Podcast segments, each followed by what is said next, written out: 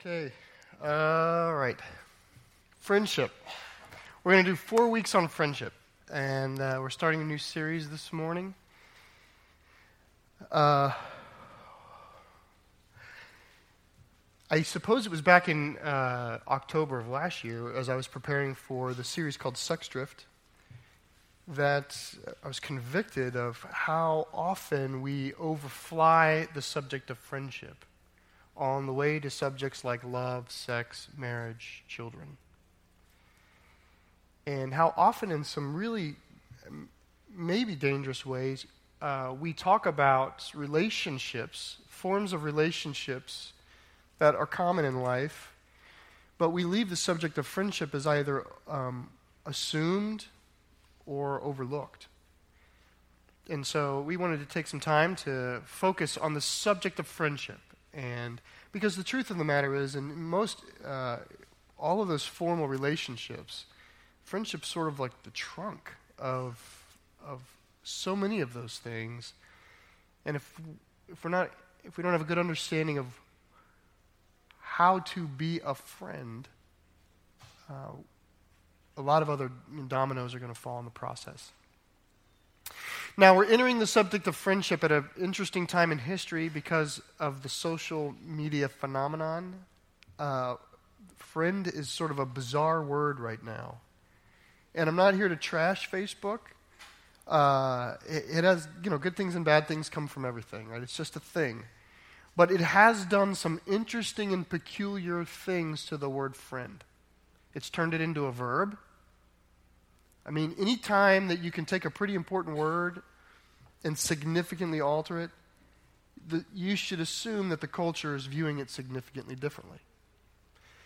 Uh, one, uh, there are you know plenty of people writing about this, uh, but there was an article in the New York Times several years back, and the author she suggested about this sort of phenomenon. She says it has upended social and psychological norms. That's uh, what she suggested by the way that a word has been upended. She referred to a process called reversification, which is uh, in, in, as a language or as culture is changing, and there's an innovation in the culture, grabbing a word, importing that word, using that word, and in the process, the word comes out on the other end, meaning almost the opposite of what it was intended to mean. And friend is one of those. To friend someone on Facebook has very little to do with friendship. In fact, it it really different. On Facebook, there's I think 58 options to define your your orientation or identity. You have over 11 options to describe your present relationship status married, single, widowed, complicated. I don't, I don't know. Uh, to describe your relationship with every possible human entity on the face of the earth, you have one choice friend or not friend. That's, says something to be so unnuanced in such a highly nuanced realm of life. I'm going to show you a little video. This is an old commercial from 2011. Um, in it is going to be sort. It's going to kind of do a little satire on Facebook, but this kind of shows you um, a little bit of what I'm talking about.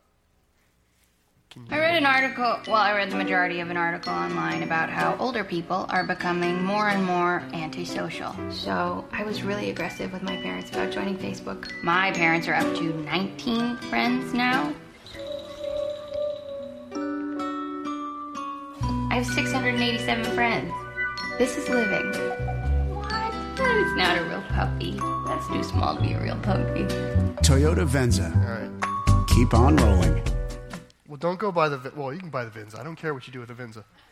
That's not the point, right?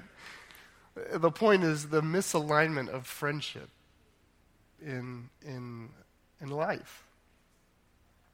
And so that's what we'll be uh, doing over the next four weeks is realigning our perspective of what is friendship. And along the way, I'm not trying to create some sort of litmus test for you to decide, you know, which of your friends are friends and which ones aren't friends, or what do they need to do better to be a better friend for you. That's not the purpose.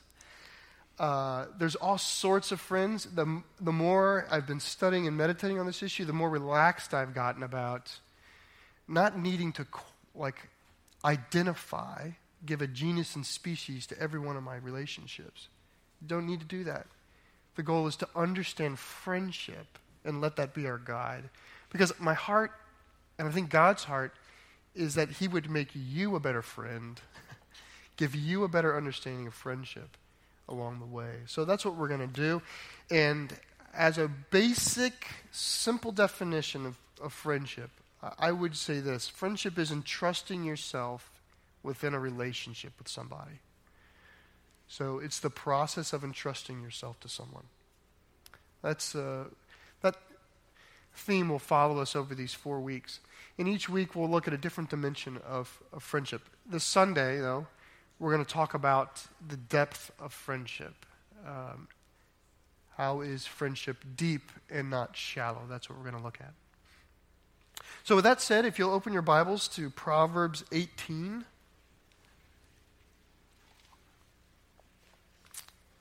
Proverbs 18, verse 24.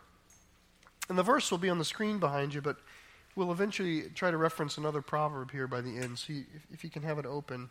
That'd be great. But this is what it says A man of many companions may come to ruin, but there is a friend who sticks closer than a brother. A man of many companions may come to ruin, but there is a friend who sticks closer than a brother. That's the proverb. Now, for our time this morning, I'd like to take control of two words in the proverb and, and make them types. I would like to take the word companion and equate it to the idea of shallow, relationally shallow, because that's what the proverb is about. And I would like to take the word friend and equate it with something that is relationally deep, because that is the point of the proverb. I'm not talking about the nature of these companions. Are they good companions or bad companions? Proverbs will talk about that elsewhere, but that's not what this proverb is talking about. This proverb is a proverb of depth. The companions are shallow and the friend is deep. That's the picture in the proverb. In fact, the meaning is quite, uh, I might say, obvious. The proverb is suggesting that a large quantity of shallow relationships do not add up to one deep relationship. That's what it's saying. That there's not a necessarily a cumulative nature to shallow companions, that if you get enough of them, it equals a friend. Another way of maybe turning around and thinking about it is that the things that really matter in our life, the things that weigh on our spirit and shape our life and cost us and burden us, those things you can't take out on a table and chop up into 60 equal sized, bite sized, companion sized pieces, share them with your 60 companions, and really be counseled in it, ministered by it. You can't do that. Some things in life you sort of have to dump on somebody.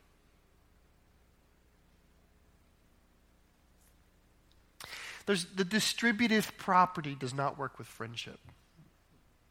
Like, I need to distribute this problem evenly across my Facebook friends. No. You're probably, uh, many of you are probably familiar with the, this scenario. Somebody gets sick in the office, and they're in the hospital. They're going to get an operation, and so they pass around the card. You know this? The card, the get well card. And there's a card coming around, and everybody on the floor, or your department, or your group, or at your office, you all sign the card. You know, and you know how it is. You come around, and you're like, well, what are people, what are everybody else saying? That's the first thing you do. So where, and where do I sign? What's a good place for me to sign that doesn't make the card unbalanced visually? And then, you know, what can I say? How religious am I allowed to be? You know, Godspeed. Can I do that? Your, our prayers are with you. Is that le- legal?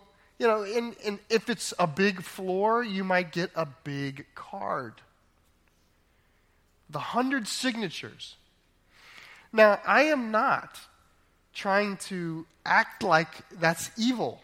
I'm all about the card.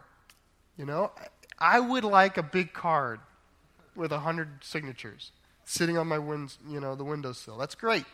Nothing evil about this, okay? I'm simply saying that that card with a hundred signatures does not equate to the genuine friendship of the person sitting next to them for six hours at a time in the recovery room. It's not the same.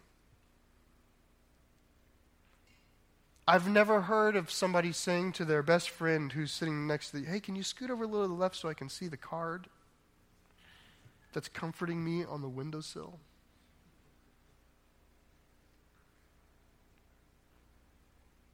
Friendship is deep. Real friendship is deep. Companionship is real. It's not evil, but it's different. So, why would somebody choose to fill their lives with companions instead of working to develop friendship? And I'm not saying that everybody's in either or, but I, I am suggesting that we have a limited amount of time. Can't do everything well. And I do think in our social media phenomenon here, there is an inclination towards really cultivating the list of companionship, maybe at the expense of genuine friendship. Why might somebody do that? I'm going to offer you three, three thoughts, okay? These thoughts are just maybe, hopefully to afford you a lens, an introspective lens uh, into your own life. First of all, companionship offers more than it costs you. It's a great payback, companionship is. Big bang for the buck. Companionship is easy and it's fun. And it's, well, it's easy and it's fun. It just doesn't, doesn't cost you much. It doesn't cost you much to hang out with the guys, you know, once a month and, and play. Or, I mean, it's all game. It, it's great. Friendship's not that way. Friendship costs you. Friendship requires that the relationship be present in the inconvenient as much as the convenient. In fact, friendship is grown most as it withstands the inconvenient. Companionship, man, it's easy and it's fun. You don't have to give yourself away. You don't have to sacrificially commit. You can decide what version of yourself, in the land of companionship, you can decide what version of yourself you choose to advertise. Not in friendship. So that's the first, the first reason I think people are drawn to it. Um, maybe, maybe in a way that's beyond God's desire. I think, you know, God grew most of the world up in small villages. Just think of that. That's how we were made. Small village people whenever we're outside of that entirely, something else is happening. Here's another thought companionship is often self focused, while friendship is often other focused. Companionship makes me feel good about me because I'm traveling with a posse. I got my boys, right? My homies. It, it is reporting to me about myself. I'm cooler because they're kind of cool. And even if you're not cool, if you get enough of you together, people assume like they don't look cool, but they must be cool because they're a group. What is the mysterious coolness? I want to be part of it. Will you friend me? That's how it works. It's the power of companionship. Companionship is self esteem maintenance for many people. Friendship forces you to encounter your true self. Friendship will say, hey, you're awesome. Friendship will say, well, your friend will eventually say, you know, when you do that thing, it's annoying. I mean, they may not be that blunt up front, but on the eighth time that they've tried to tell you that, because they're a true friend, they'll say, stop that. It annoys me. Or you hurt people when you act that way. You see the difference? It's maybe a healthy thought for you if you look in your life, and we all have these sorts of things, uh, whether it's an addictive nature, some sort of sin that is returning, or a burden in your life, and an area that you're continually feels a little bit larger than you. If you don't have somebody you can bring some of that to, that's a possible sign that you're living in the land of companionship. Because a friend, what's it say? There's a friend who sticks closer than a brother. A friend is made for that. Okay, one more reason. Companionship. Why might somebody be companion oriented? Because companionship can also wonderfully mask the isolationist. The person who doesn't in their own mind, doesn't need other people, doesn't want to give themselves to other people. They can live in the world of companionship and it can go unmasked for many, for most to see.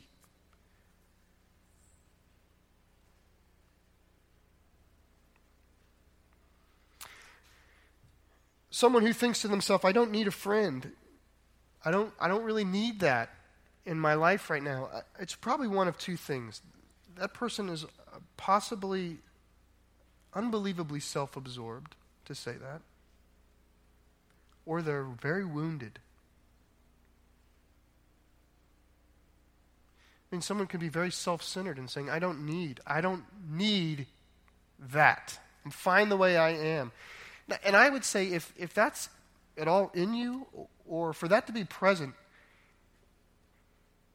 it casts a very big shadow on that person's ability to need God. How can someone, I mean, I'm just saying from a, just an intellectual consistency perspective, how can someone have no need of people and yet have a vibrant understanding of their need of God? they're autonomous in the realm of humanity, but they have a deep and rich appreciation for the grace of Jesus Christ. I don't see it. Besides, it's a selfish way to look at friendship. Have we given thought to the fact that God might be far more, far more concerned with how his children display friendship rather than receive friendship? Have we thought that way?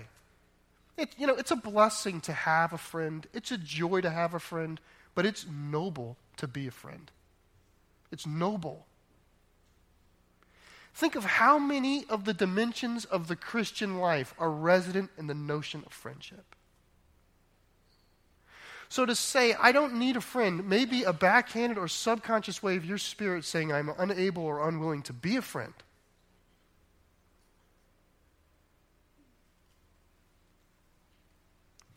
There's two great commandments love the Lord your God with all your heart, soul, mind, and strength, and what? Love your neighbor as yourself. The sons and daughters of God exhibit the heart of friendship. So you may not feel like you need a friend. I think God would say, yeah, but you need to be one. you need to be one. Now, to the person who feels like they don't need friendship because of wounds and, and have known of some like this, I, I, I can't point a finger at that the same way. I, I grieve someone who has been so betrayed by humanity that they will not go to that well and draw water anymore. And to that, I would say, You have my grief. And I hope and pray that as you learn the friendship of Christ, He would turn you around and enable you to entrust yourself to others. Because we are not isolated.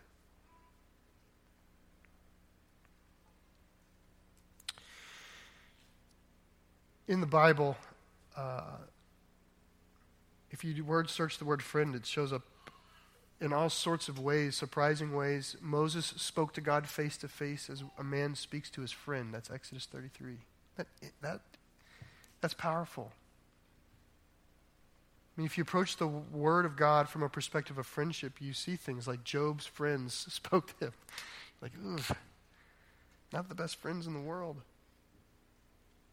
But in the New Testament, I think the best picture of friendship is the picture of Christ and his 12.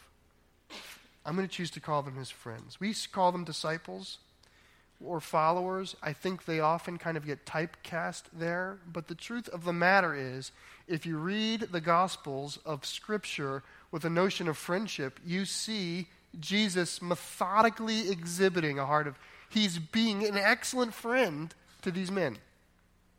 He's being an excellent friend. He's exhibiting all the characteristics of friendship, and they're responding. I mean, you, you don't have to go any further than the pattern of the ministry of Jesus Christ to appreciate friendship. He gives them time. He says what they need to hear. He does not take from them. He doesn't score points for his own ego on their expense. He's patient. He entrusts his very life to them. He gives his very life for them.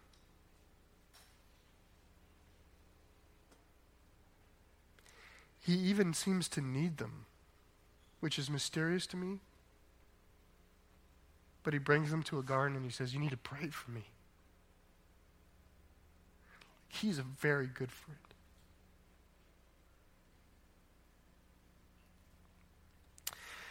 The beginning of this chapter of Proverbs says, Whoever isolates himself seeks his own desire. Jesus did not isolate himself like that. Certainly, there were times he stole away to pray to the Lord, but he lived among us and he befriended us.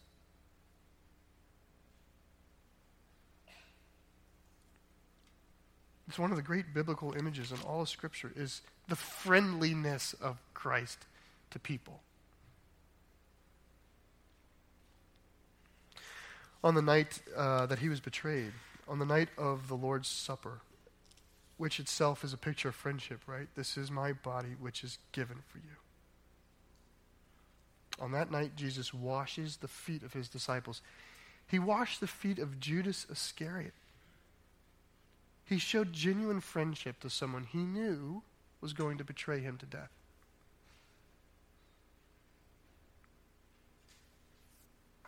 He washes the feet, he, he gives his life to them. And then he says this You are my friends. This is John 15, 14. You are my friends if you do what I command you. No longer do I call you servants, for servants a servant does not know what his master is doing, but I have called you friends. For all that I have heard from my Father, I have made known to you. I'm calling you my friend because everything I know is yours. I fully entrusted myself to you.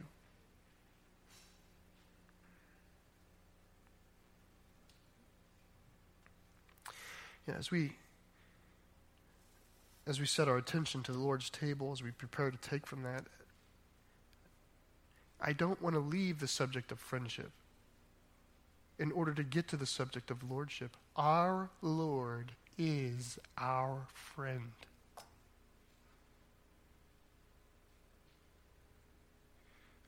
I mean, this, this morning singing that the saints and the angels are singing, Worthy is the Lamb in heaven. He, that man, is my friend. Blows my mind.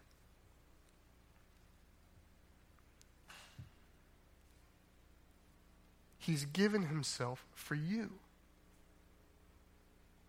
All that the Father has given him, he has entrusted to you. That's friendship. As we come to the table, receiving from our Lord and Savior his goodness, we're coming to the table to receive from our friend. His Father chooses to call us son and daughter, and he chooses to call us friend. How is that not anything but good news? I'd like to pray as we prepare our hearts. And if you close your eyes, and just to begin to address our own spirit of maybe slightly incorrect ways we view the Lord. Are there ways between you and God where there's this distance, as though Christ is wagging his finger at you, or he's going to walk out on you? That's just not consistent with his friendship.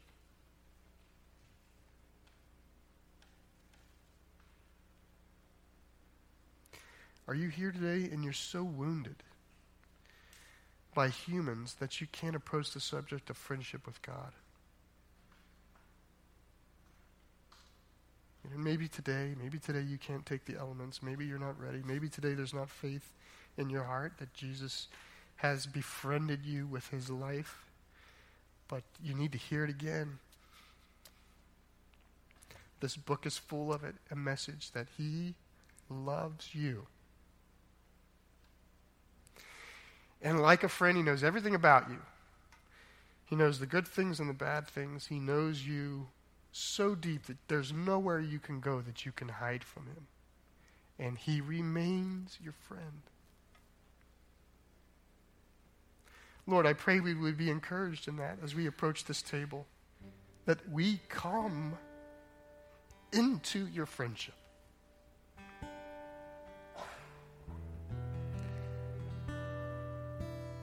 That you have chosen to pour out on us affection.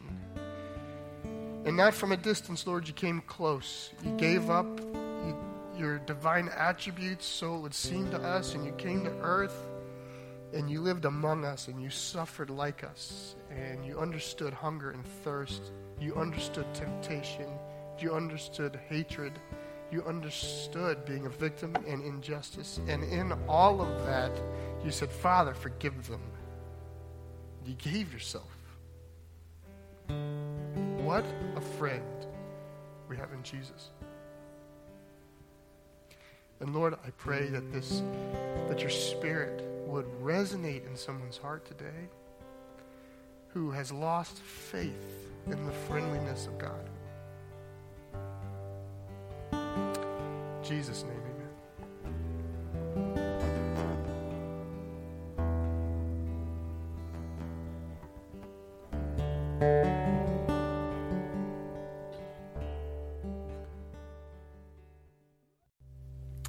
Scriptures say that on the night that Jesus was betrayed, he took the bread, and when he had given thanks, he broke it. He gave it to his disciples, saying, This is my body, which is given to you. Do this in remembrance of me.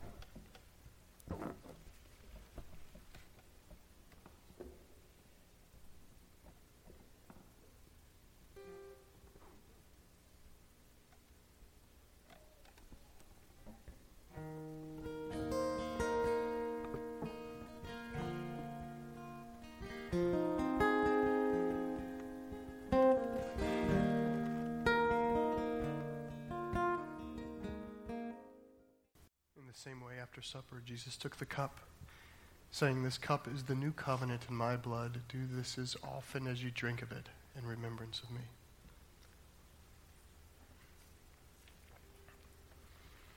Allow me to pray for us, Lord.